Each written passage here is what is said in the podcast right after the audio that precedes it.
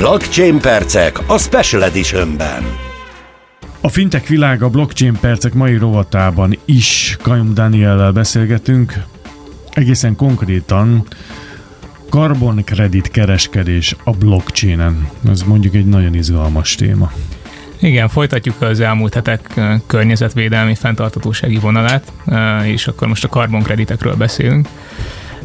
Először definiáljuk is őket. Karbonkreditek más néven széndiokszid kreditek, olyan projekteket képviselnek, amelyek vagy csökkentik a széndiokszid kibocsátást, vagy széndiokszidot távolítanak el a légkörből, ilyen például az erdőmegőrzési projekt, szél- és naperőmű telepítés, vagy a metángáz megkötése. Általában egy karbonkredit egy tonna széndiokszid megkötésével vagy kibocsátásának elkerülésével ér fel. Ezeknek a projekteknek szigorú előírásoknak kell megfelelniük, ezek közül kiemelkedik két ilyen irányelv, az addicionalitás és a tartóság addicionalitás alatt olyan projektek bocsáthatnak ki csak karbonkreditet, amelyek a kreditekből befolyt összegek hiányában nem tudtak volna megvalósulni.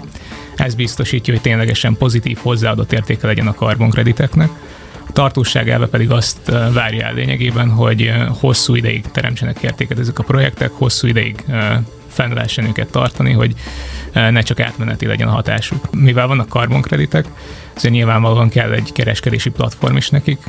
A globális karbonkredit kereskedési piac 97-ben alakult ki a Kiotói Egyezménnyel, ez egy olyan nemzetközi megállapodás volt, amely országok számára tette lehetővé részben, hogy kreditekkel kereskedve tudják tartani a vállalásaikat az ENSZ által meghatározott kibocsátási határértékeknek megfelelően. 97 óta több nemzetközi szervezet is létrejött a széndiokszid kibocsátási egységek nyilvántartásba vételének és értékesítésének szabályozására is. Az utóbbi években egy erősebb trend is megfigyelhető, ez az önkéntes piac kialakulása, ahol cégek, akár tőzsdén publikus, vagy akár privát magáncégek elkezdtek ugyanúgy karbonkreditekkel kereskedni, hogy adott esetben saját működésüket is zöldebbé tegyék, vagy teljesen semlegesítsék úgymond a kibocsátásaikat. Amikor egy egyes cégek például bejelentik, hogy karbonsemlegesek lesznek, akkor gyakran karbonkreditek vásárlásával kompenzálják ezeket a kibocsátásokat. Amelynek ellenőrizhetősége azért itt a nagy kérdés. Na igen, ez az egyik óriási kérdése. A terület kritikusai gyakran hivatkoznak arra, hogy egyes karbonkreditek nem olyan zöldek, mint amilyennek beállítják magukat.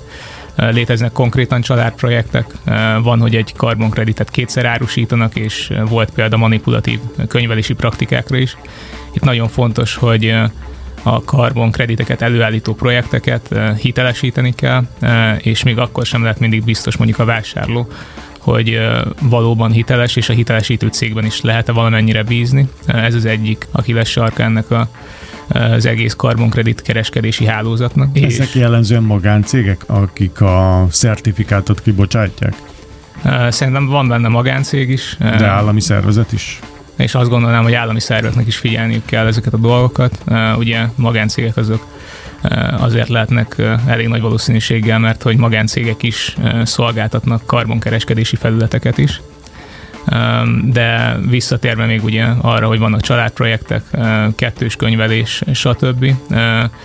Ezzel nem csak, hogy átverik a vállalatokat, igazából károsítják is a környezetvédelmi kezdeményezéseket, mert ugye azt adják el vállalatoknak, hogy ők valóban csökkentették, vagy semlegesítették a kibocsátásaikat egy bizonyos mértékig, de hogyha nem igazak azok, nem valósak azok a karbonkreditek, akkor lényegében ez nem történt meg, és ezért rosszabb helyzetben vagyunk, mint ez be van állítva a való, valóságban. És hol jön be a blockchain a körbe?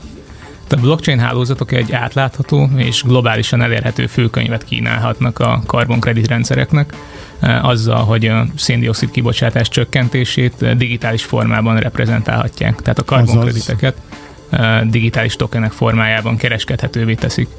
Eh, itt még az is bejön, hogy a blockchain rendszerek ugye eh, képesek nagyon átláthatók lenni, és eh, maga a kereskedés, kereskedési folyamat most a hagyományos beállásban, az is elég körülményes. Tehát brókerekkel kell kommunikálni, utána pedig össze kell kötni a brókereknek a különböző feleket. Ez lassú, költséges és körülményes is lehet. A blockchain-nél ez teljesen átlátható is lehet, sokkal gyorsabban végig lehet vinni mondjuk egy karbonkreditnek az adásvételét és ezáltal hatékonyabb az egész procedúra. Láttál te már ilyen felületet?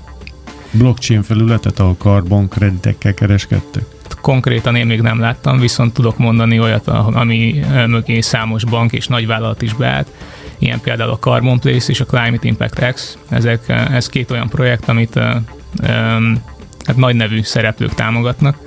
Vannak egyébként példák kevésbé megbízhatóbb projektekre is. Itt említhetném mondjuk a Flow Carbont, ez egy olyan startup, aminek az egyik vezetője, alapítója a WeWork cégnek a volt vezérigazgatója. Na most a WeWork az egy olyan cég volt, egy olyan vállalat, ami tőzsdére készült, és irodahelyeket akart kiadni, viszont kiderült, hogy a pénzügyi eredményeik is sem voltak olyanok, mint ami ennek a befektetőknek beállították. Nem volt nyereséges a cég, nagyon rossz volt a vezetése, ezt az alapítót, ezt drog történetek, drog problémák is övezték valamilyen szinten, és egy ilyen, hát úgymond felelőtlen ember, vagy valamennyire nem megbízhatatlan ember, vagy nem megbízható ember áll emögött a Flow Carbon cég mögött, amelyik nemrég 70 millió dollárnyi befektetést vont be, 35-öt egy nagy kriptobefektető cégtől, vagy alaptól, egy más, a másik 35 millió dollárt pedig egy nyilvános token kibocsátásnál a publikumtól. Ez azért nekem kicsit úgy tűnik, hogy most egy óriási nagy terepe tud lenni a csalóknak is ám.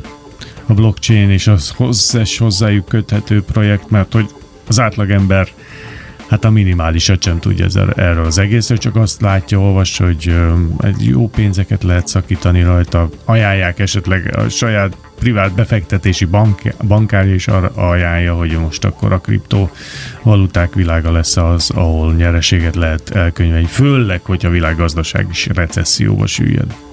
Hát igen, de szerencsé, hát úgymond szerencsére az embereknek a, a közvélemény igazából valamennyire megváltozott a kriptókkal kapcsolatban, most már az óriási mínuszokat is látják az emberek, és ugye ezeket a tokenizált karbonkrediteket elsősorban nem magánszemélyek vennék, hanem nagyobb vállalatok, intézményi befektetők, vagy tényleg olyan cégek, amelyek a saját kibocsátásaikat konkrétan semlegesíteni szeretnék, és ebből ezt, ezt mondjuk beszeretnék jelenteni vásárlóiknak, befektetőiknek, publikumnak. Tehát te azt nézed, hogy a blockchain rendszere tisztíthatja ezt Valamennyire igen. Viszont mint sok esetben itt is vannak olyan elemek, amit a blockchain egy, egyszerűen nem tud érinteni. Ez például magának a karbonkreditnek a hitelessége. Itt főleg a kereskedés az, amit hatékonyabbá tud tenni a blockchain, mint sok esetben és ugye adott esetben akár elérhetőbbé is teheti a karbonkrediteket. Tehát a tokenizáció az lehetővé teszi, hogy kisebb egységekre bontsunk már létező dolgokat. Tehát, hogy egy egy tonnás, egy tonna széndiokszid semlegesítést reprezentáló tokent feloszthatunk több, több ezer részre is, hogy elérhetőbb legyen a befektetés, és adott esetben egy ember, hogyha használ egy karbonkalkulátort, tudja, hogy körülbelül hozzávetőlegesen mekkora a tranzakcióinak a kibocsátása, akkor maga is semlegesítse a saját kibocsátásait. Például, hogyha valaki szeretne utána menni ennek az egésznek, mondjuk egy vállalati vezető, hallgat most minket, aki felmérte már a saját tevékenységének, a céget tevékenységének karbon lábnyomát, és ki szeretné próbálni, hogy hogy merre menjen, vagy hogyan uh, tudja ezeket a krediteket megvásárolni, akkor uh, merre induljon? A blockchain alapú kereskedési felületek még nem olyan elterjedtek, tehát hogy itt uh, ebben a jelen pillanatban még mindig valószínűleg a hagyományos piacok keresése lehet az optimális, vagy akár közvetlenül projektek keresése, és akkor nem konkrétan karbonkrediteket vásárol az ember, hanem olyan projekteket támogat, amelyek egy nem számszerűsített pozitív változást hoznak el mondjuk a kibocsátásokban. Van egy elég érdekes projekt, egy észkezdeményezés, ez a Single Earth. A Single Earth-nél nem konkrét karbonkrediteket tokenizálnak, hanem inkább természeti erőforrásokat, olyan földbirtokosokkal dolgoznak együtt, akik a földjeik természeti erőforrásait hagyományos piacokon árusítanak. Például, hogyha valakinek van egy erdőrésze, akkor engedni fakitermelőknek, hogy kivágják ezeket a fákat.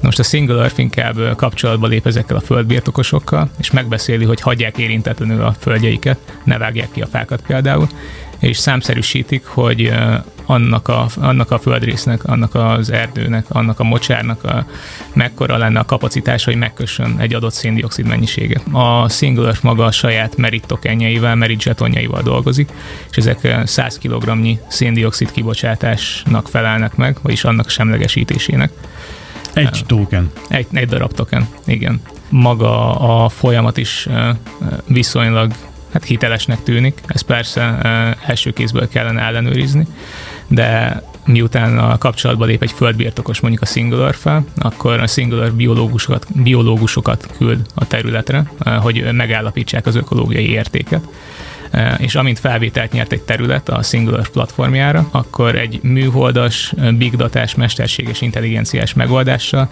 felveszik egy ilyen digitális partner térképre azt a földbirtokost. Ennek a térképnek a területeit osztják fel egységekre, és árusítják merit formájában a blockchain technológiai alapokon. Ugye minden kiállított jeton 100 kg széndiokszid megkötéséhez szükséges természeti erőforrás tulajdonjogát képviseli lényegében és a zsetonok kibocsátása után egy másodlagos piacot is biztosítanak a kereskedés lehetővé tételéhez.